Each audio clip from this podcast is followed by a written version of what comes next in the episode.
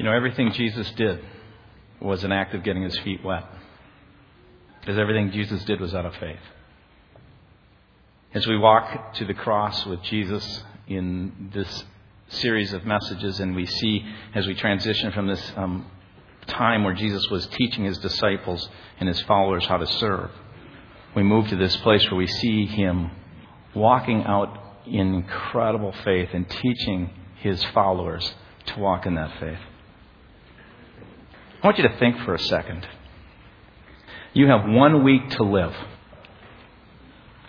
What three things are must do's for you?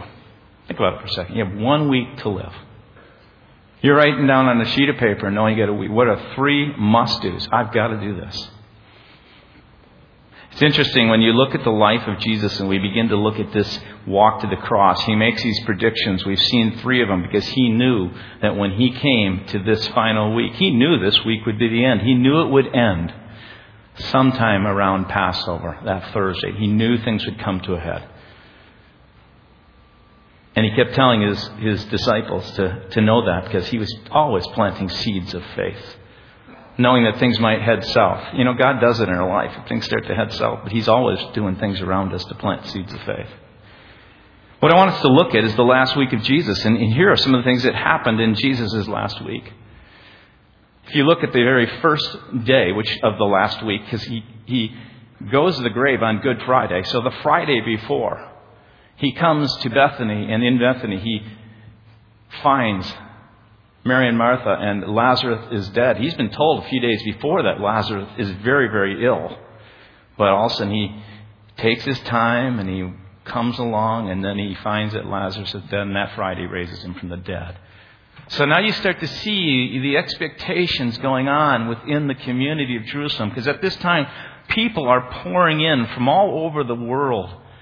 Those who are God-fearers, Gentiles, and those who are Jews are coming this pilgrimage for this annual festival, this great rehearsal of the great act of God, where He passed over those who put faith in Him.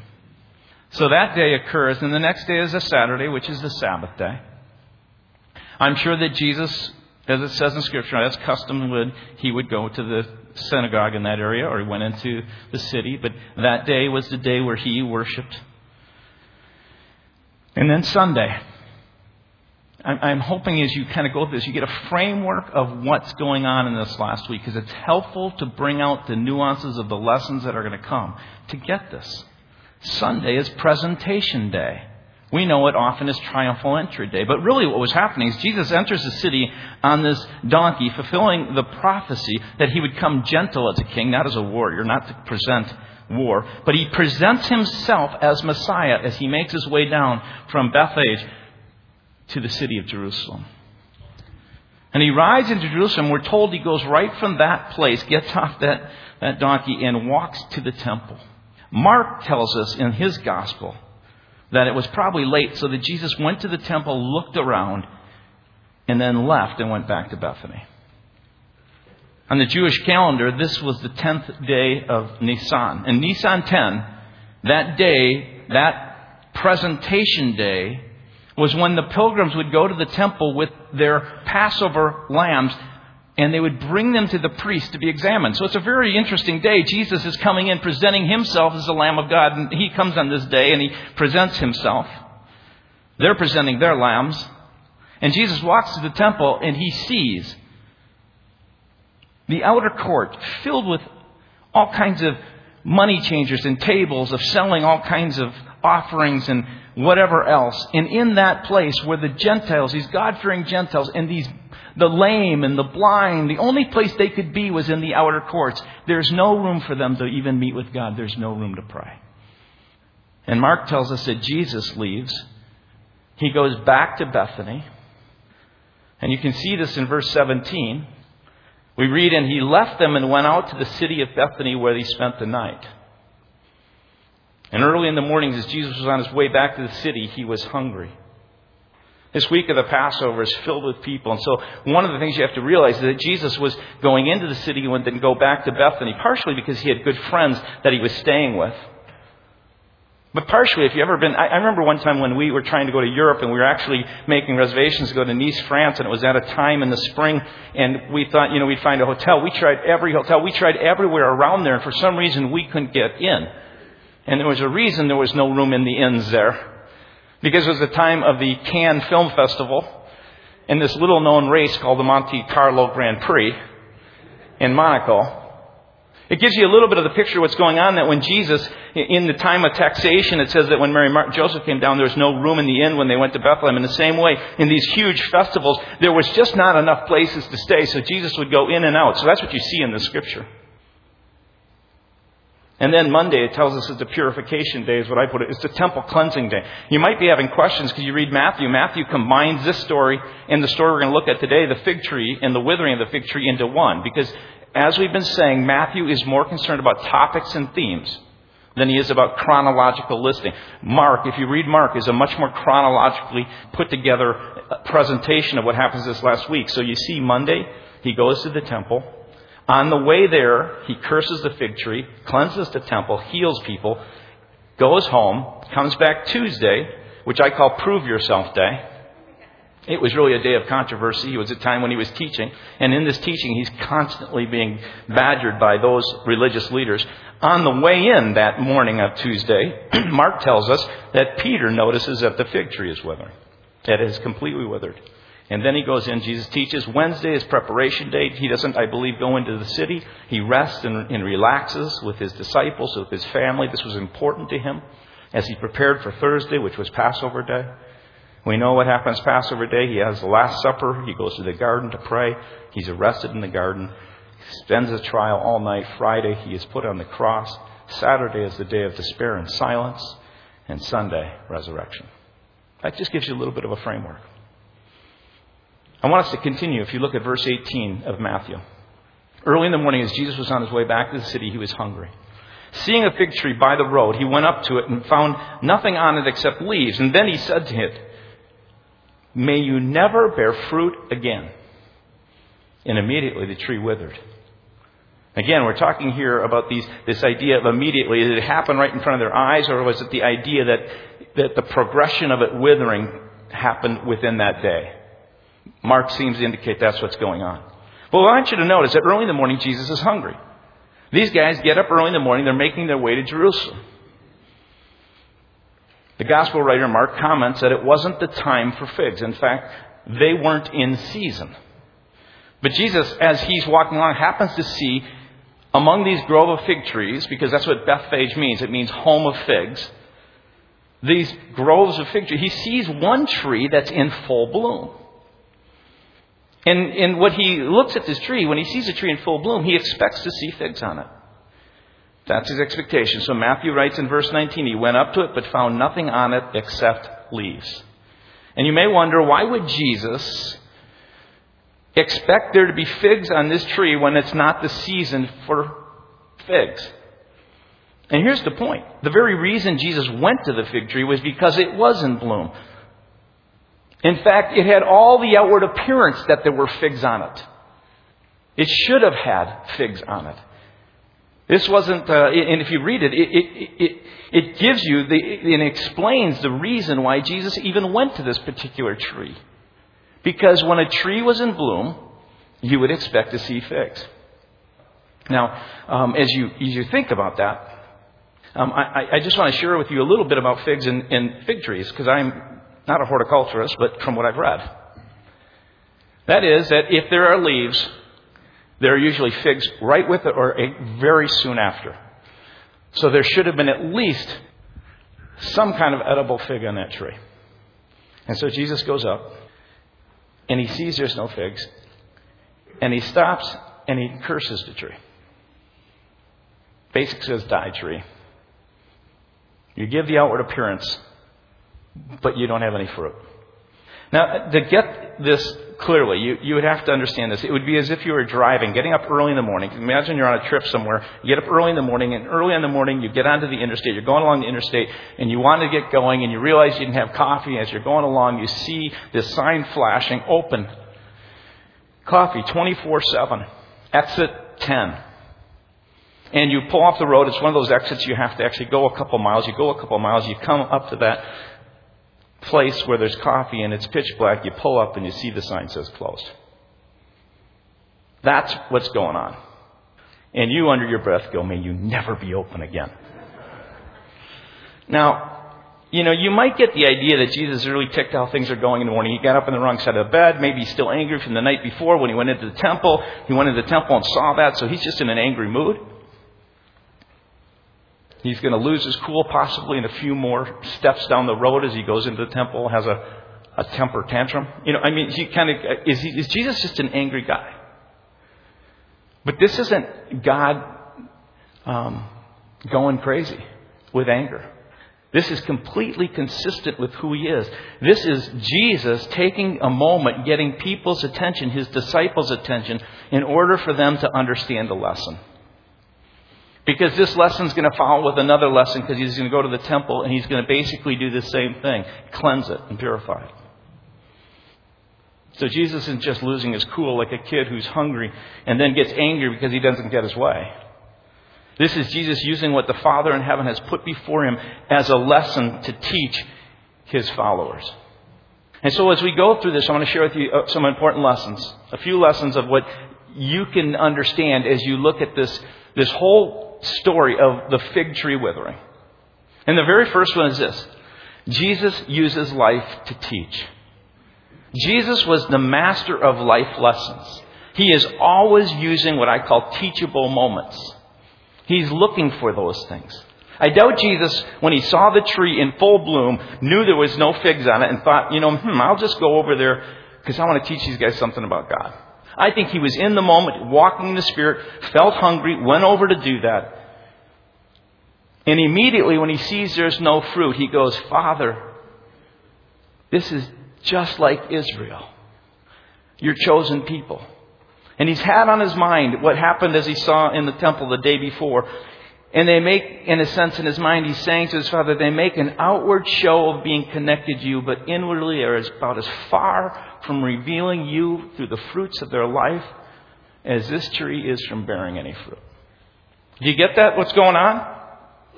So Jesus walks up there. And, and Jesus, remember, in these last few lessons, he's teaching through what I call dramatic actions. He's not saying parables in a verbal way. He's acting in a dramatic way. He's, he's acting out parables so they could actually see it.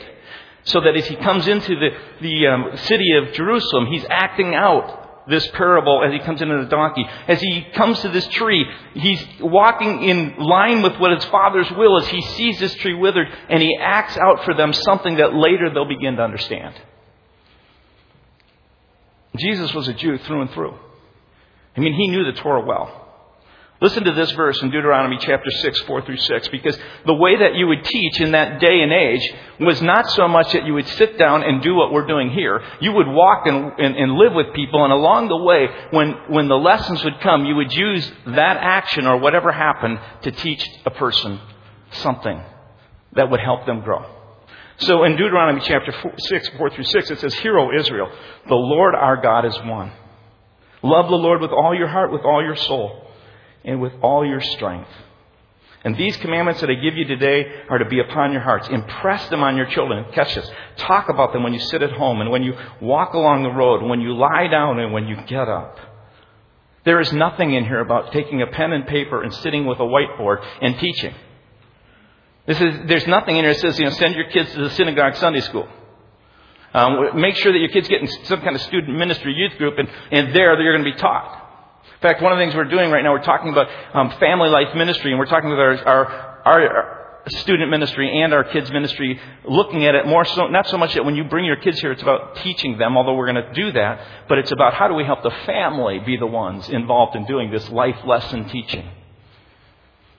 As um, I've heard a couple times Joel share his own story.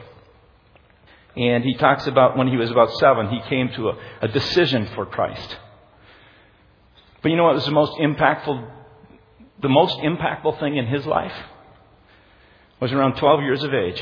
Your dad had this incredible experience with God. And uh, your father's experience with God and his sense of faith filled your heart with a kind of faith that you had never experienced before. I just sit there and I think to myself, dads, moms, grandparents, how many opportunities do you have to begin to share with your kids or your grandkids? In fact, I had a thing happen with my daughter yesterday where she shared a life teaching with me. How many parents are open to your kids teaching you something? It wasn't easy, honestly. But she was right. You can't do that unless you're walking in the presence of God. It's not about worshiping here for a few hours that we come and we sit in a class and get some good teaching. It's about a life that's lived in such a way that the presence of God is with you. Your life becomes worship. Your heart and mind is taken up in a sense as you work. I, you know, I know as you work, you have to put your mind and your energy, but you, you have met with God. You walk with God. You are in the Spirit so that when you are walking along, there are times that you see things and the Spirit of God, because you're in it, allows for you to see what needs to be said. And instead of some kind of whiteboard kind of a lesson where we do in our Western Western culture kind of like a mind up of information thinking that's going to transform people. You are in a place where you're walking and as you walk like Jesus did, you go, boy, Father, this tree is just like the Israel. And what I want my followers here to see right now is something very important. And so he stops. And he's not angry doing it out of just, you know, he's had a bad day. He's doing it to teach a lesson. He wants them to understand. Some of my greatest lessons have come from what I call those kind of teachable moments. And one of them I remember was in Sunday school. I had a teacher who I was not an easy kid to teach. I will till this day thank God for that person who showed me kindness and grace that did not hit me till I was in college. And I just say to you who are teaching kids, I say to you parents, you're teaching lessons if you're open to it. That may not hit till later. And that's what happened here. It wasn't until the next morning as they're walking through. I'm going to share with you a second thing. Jesus looks for spiritual fruit. This is, the, this is really the heart of this whole thing. If, if you're checking out Jesus this morning and what it means to walk in the Christian faith, I, I want you to realize this. You may not have known this, but did you know that God hates hypocrites even more than you do? I, seriously, Jesus had little time with it. In short, this acted out parable is what this is all about. God has a desire for people to grow. He doesn't not want you just to put on a show. I wrote this down. We're, we are here not to put on a show of faith, but to help others grow in faith. Hear that again. We're not here to put on a show of faith, but to help others grow in faith. What God's looking for is spiritually produced fruit. When he came into this, when he came in and he saw that tree, and when he came and he saw the leaders and the, and the, and I'm not talking, he's not, he's not looking at all Israel here. He's looking at the people who were claiming to be his representatives, those who were specifically in the power structures in the religious system. And as he walks through here, he's showing this. He says, I don't care all the activity, I don't care all the serving, I don't care how much money, I don't care all the different things that you can do. What I'm really concerned about is who you are. And what he's really concerned about is, is not how much we show and people see externally, but how much you grow and you help others grow. Things like, are you more loving today than you were a few years ago? Those are really good questions to ask. Those are fruit bearing kind of questions. Are you expressing more joy consistently now in your 40s than maybe you were in your 30s? Are you more patient and kinder after having attended and following Christ in a church setting now more so than you were 20 years ago. God hates to show. Jesus is making this point and willing to let some time go by before they get it. Because in a few miles, he would actually walk into the temple, literally curse through his anger those making a show of their faith, having no real substance of love as they watched the broken, diseased, and marginalized stand outside the outer court, not being able to come into the presence, even this aspect of the presence, they didn't even get to go closer, but there was something about the presence of God in the outer court, and they couldn't even go there. He was upset on those who were in the way of people wanting to get to God. And not only to keep people from God, They didn't lift a finger, says Jesus at one point, we'll see later, to come to their aid. Which is why I think we have such a responsibility of a church to be involved with the poor and the marginalized and the vulnerable who stand outside hungry for God. What we're called to do in this vision as a church is to impact the world. That's one of our key values. It's to encounter God, it's to grow in community, but it's to impact the world. It, it will be to our detriment if we would come at some point to the end and, and God would say, um, You had a lot of great church services, you did some singing, um, you some good teaching, well, you were a real Bible believing church, but you know what? The proof of it is what we do to those outside. The proof of it is what we see so often, I think, in our church. Some really good things, what we're doing at Maple Hill Estates. I just say praise God for that. For people going to Peru and going to Mongolia, for our Hammers of Hope ministry, for our caring fund that you give to Freedom House, source ministry people that involved in prison ministries, mentoring people with Teen Challenge, New Life Family Services. I could go on. And God says, your heart shown in those ways where you are growing. And let me just say this again. It's not about you just going out and serving. It's about are you growing? Because it's in your growth that there becomes this kind of transfer to others. And Jesus isn't condemning the nation Israel here. He's not condemning the people because um, he, he has these children who are singing out praises. He's not condemning these children. He's got people who he's just healed who are broken and blind and deaf. He's not condemning them. He has a bunch of followers around him. He doesn't turn around and condemn them. He's condemning this. He's condemning the religious system that promotes the kind of show that is not about the heart. He's coming against what I call the spiritually abusive power structures that so easily grow up in our own hearts when we become familiar with God. And what I think is interesting here, and you just got to note this, that when God begins to judge, He always begins with the family first. So, um, beware. It's just the way God works when He wants to get to people's hearts. He goes where? The very first, what is he? He goes to the temple, his home. 1 Peter chapter 4 verse 7 says, For it is a time for judgment to begin what, with the family of God, and it begins with us. And he goes on to say it begins then and moves to others. One verse of scripture at one point in my life that really had a, um, gripped me was Malachi chapter 3, 1 through 6. It was a time in my life when I was just saying, God, I want to know you more. I want to grow. And God was doing these things in my life. And I felt things somewhat barren in some ways in my life. And I was coming before Him. And I was praying for His Spirit to come and to, to move and, and to be involved in the church that I was pastoring. And as I was praying, um, I can't give you all the details, but it was incredible way God led me to Malachi chapter 3, verses 1 through 6, and I knew He was speaking to me, and I started to read it, and I got really excited. Because it goes, See, I will send my messenger who will prepare the way before me. I'm going, God, you're sending your Spirit. How cool. Then suddenly the Lord you are seeking will come to his temple, and the messenger of the covenant whom you desire will come, says the Lord Almighty. But who, and this just took me the wind out of my whole sails, but who can endure the day of his coming?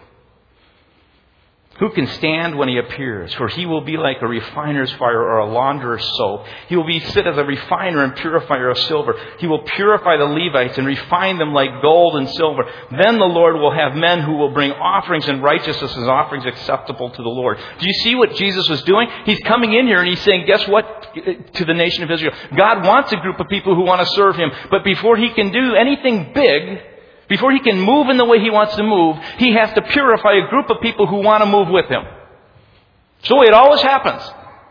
He's got to get a group of people who will believe and trust and have the faith that begins to develop, who have these hearts that want to grow, that really want to produce the fruits of the Spirit, that want to move into ministry, not for the sake of show, but in order to help others grow. And as you move into this place, here you have Jesus coming to this place saying to these guys, guess what? There's going to be first the trial. There's going to be the difficulty. Who can endure when the Spirit of God comes? Before the Spirit of God comes in blessing, He comes to cleanse.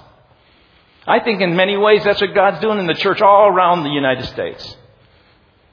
There are lots of churches that are going through all kinds of different turmoil and difficulty. And I remember I was reading this, it was as if God said to me, He said, He gave me this picture when I was reading this. He said, Kevin, can you imagine if you had guests over for dinner? And they come a little bit early, you don't have the table fully set, and you have them sit down at their places to be seated, and as you're talking with them, you kind of pull out of the dishwasher a bunch of plates that have kind of crusted stuff on them, and you put them down at their place of setting. And they're looking at your forks and plates. Some of you eat at restaurants that do that, right? No. And he kind of said to me, Kevin, there's a work I have to do in you. I want to serve my grace through your life. And it doesn't mean you become perfect. It just means you come to a place of, of, of, of, your spirit being pliable to His Spirit, and He's able to move. And what He says, I want to serve my grace to those who I deeply love in hearts of purity. And so God says, I'm looking for fruit. And like the leafy tree, those Jesus finds full of advertised piety without any fruit, beware. And so I just ask you, are you bearing fruit or merely leaves? It's a really important question to ask. Are you bearing fruit or merely leaves? Here's another thing that I think is so incredible about this passage is that Jesus reveals a Father full of compassion. He not only teaches in the moment and, and, he lives these teaching moments, and not only does he come and he looks for people who are not just showing, but they're actually bearing fruit, but Jesus reveals through this the, the, the incredible compassion of God. You know, the punitive actions of Jesus that we find throughout Scripture never come across people. You think that's interesting, isn't it? Here's God in flesh showing up, and you would think God in flesh would have the right to actually, in some cases, go zap I mean, it would be really easy to think about it. You could see Jesus going along, and here's a guy who is just his heart's really a mess. He's this, and you just go, you know what, this guy, zap. There's not one that you can see throughout Scripture, the punitive acts of God through Jesus that come at that time. There's no judgment that comes through Jesus through his ministry. Think about it. It shows this incredible heart of compassion. The fact that God's power is not unleashed against people should tell us something about the incredible compassion of God through Jesus. Now, He does do these actions that show that judgment will come. He, he at one point releases a legion of demons from this guy who these things go into these pigs and the pigs all go running over the hill and there's a visual, just a visual picture of, of evil and what happens when evil is located in, you know, physical beings. They saw that lesson loud and clear. He, he comes here and he stands before a tree, this tree that was showing and advertising fruit. And what he does to it is he says, May you not bear fruit again. May you, you, may, may you wither. And he walks away. And what you find is the next day, as they're walking along, Peter sees it. And he, he goes, Wow, there's no, no, there's no, uh, there's no fruit on this tree, but in fact, it's actually withered. And you see this work and this warning of Jesus because the truth is there will come a day of judgment. But in this time, God doesn't come to judge, He comes to discipline. He comes to actually turn our hearts towards Him because of His deep compassion. You ever noticed how quickly we rush to judgment? I do. You ever notice that? How much more quickly you do that than God does? Should, it should cause you to stop and pause. I just look at this passage of Scripture and I'm reminded again and again that when Jesus came, He's come to you today, and you may be in this place where you feel like, man, I, God, um, the things that are happening, you're punishing me. God, you must really not like me. You know what? That's not God. God comes to you in order to get your attention. And maybe the circumstances, the choices you've made where He's saying, I love you so much, I want to be involved in your life. And Jesus does not stand over you with a stone to condemn you. He comes to you right now. He sees your heart. He sees exactly where you're at. He knows the sin in your life. He knows your brokenness. He knows where you're blind. He knows where you're lame. And all He's looking for is someone to say, I repent and I just ask that you would just enter in and begin to walk with me, Jesus. And He just is thrilled to do that. And then there's a third and fourth thing that I think is important here, because this is kind of how the whole thing closes. If you notice how Matthew closes his story, What you have to understand is that Matthew, again, condenses these two stories. But here, in, in what's really going on, you continue to see what Mark has to say. Mark states that is in early in the morning. So they've gone out the first day. The tree has been cursed. They go into the temple. Jesus cleanses it. They go back home that night. It may have been dark, so they couldn't see the fig grove, the trees there. If they go back home, they get up early the next day, so they're walking the next day on Tuesday. As they're walking, Peter, it says and, in Mark, notices this, and he goes, Look, Rabbi, the tree you cursed is withered.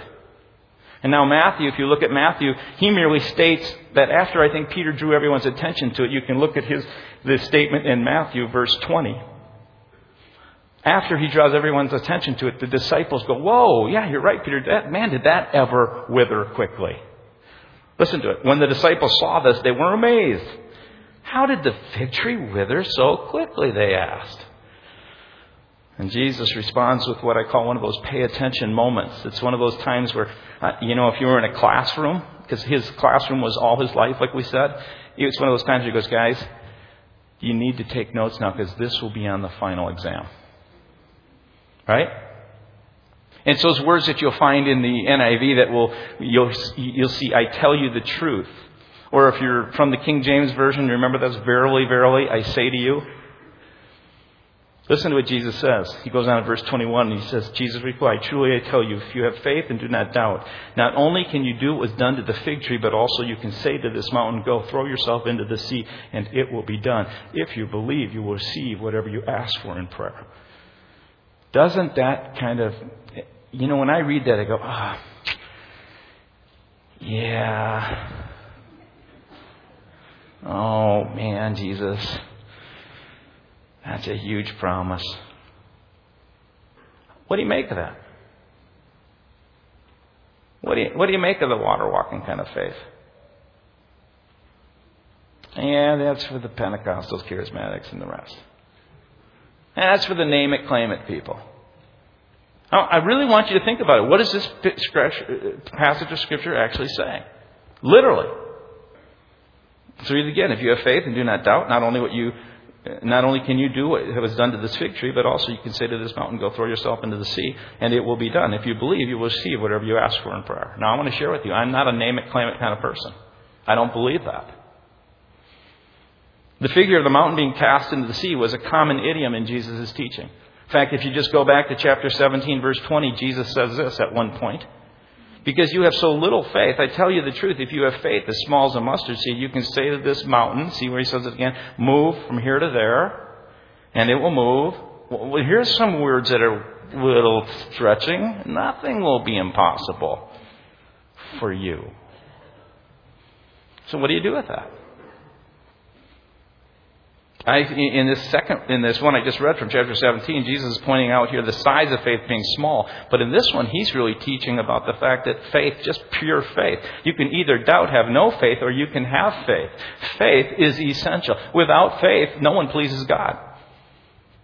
So what is your faith in? What does it mean for you to have this kind of faith? How does this work in your life? How does it operate?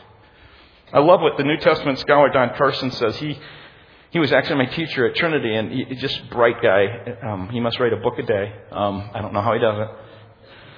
But he says Jesus uses this parable to teach the power of believing prayer. But belief in the New Testament is never reduced to forcing oneself to believe what he does not really believe. Did you catch that?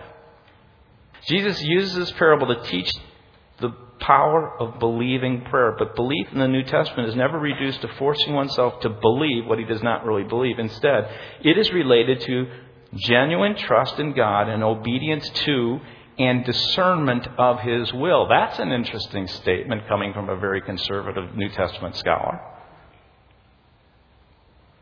But what he's saying is this there are times that God operates and, and, he gives you a promise or he speaks to your heart or you see in his word. Those disciples, those uh, those uh, uh, followers of Moses, as they came to the uh, promised land, the 12 spies go into the land, they are told before they go that this land is theirs. You can believe this. They go in, and what do they do? They have no faith. They are in doubt, and they go and they wander for 40 years.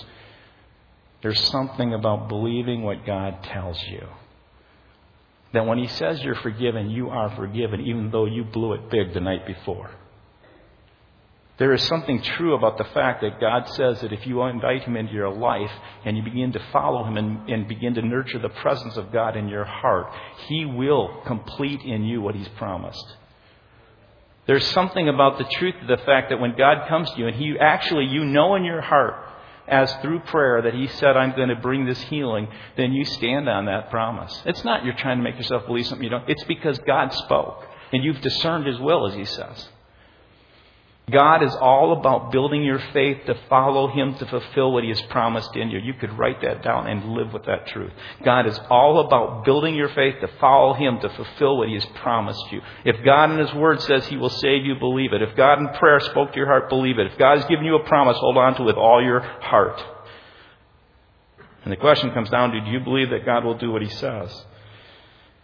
Again, Don Carson, New Testament scholar, says Jesus points out to them that in the supernatural world, ordinarily time, ordinary time processes are often irrelevant. Isn't that helpful to know around things like disease? In consequence, the praying disciple with the supernatural power of faith can achieve with the apparent suddenness the results which, apart from faith and prayer, would be wholly out of reach. I don't know why God doesn't heal, but I know He says at times that He does. And there are times God calls us to believe in things that are hard to believe, but when we know in our soul and our heart this is what He's calling us to do, you step out in faith. I'm going to close with this story because it was kind of a, just a recent one. I asked um, Kurt and Andrea Boots if they would allow for me to share this. They write, My wife, Andrea, and I are expecting our second little boy at the end of March. In November, we had the standard ultrasound at 20 weeks to make sure everything looked good with the baby. The next day, we received a phone call from our doctor that there was a concern with the ultrasound and they wanted to do a level two ultrasound to get a closer look. There appeared to be an obstruction in the baby's intestines on the first ultrasound. We immediately started Googling medical information on what this could mean, and we were frightened to see of all the different abnormalities and issues that can come along with intestinal obstruction, which is one of the reasons Googling medical stuff isn't really great, right? But I would be on that Google, and I think you would too. Two days later, we were meeting with the perinatologist to do our first of many level two ultrasounds. Our fears were confirmed that our baby had an obstruction in the large intestine. Doctor could see the blockage and shared about a whole bunch of other stuff. All, all of the major organs, though, um, are to be fully connected. Catch this by 10 weeks gestational age, all the fully, all the organs are supposed to be connected.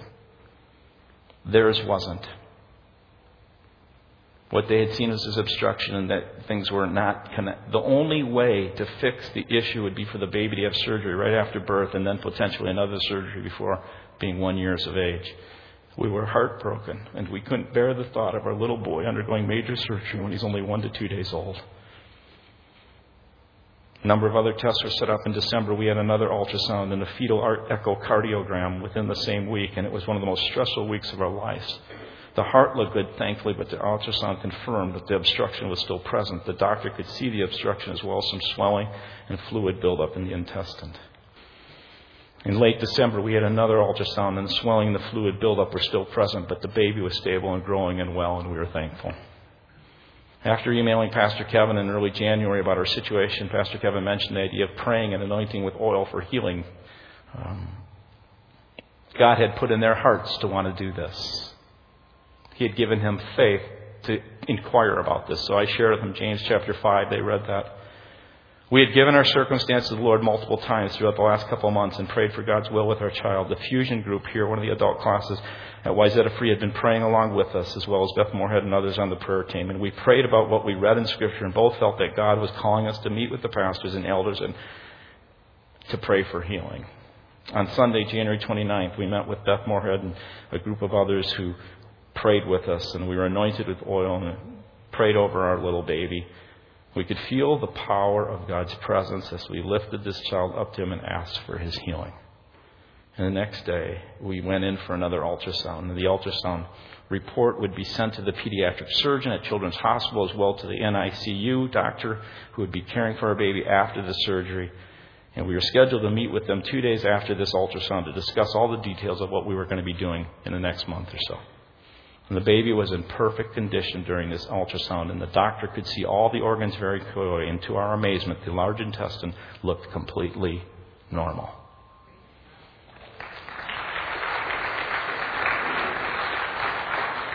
The doctor was dumbfounded and could offer no explanation to us. And they looked over everything multiple times, trying to find this.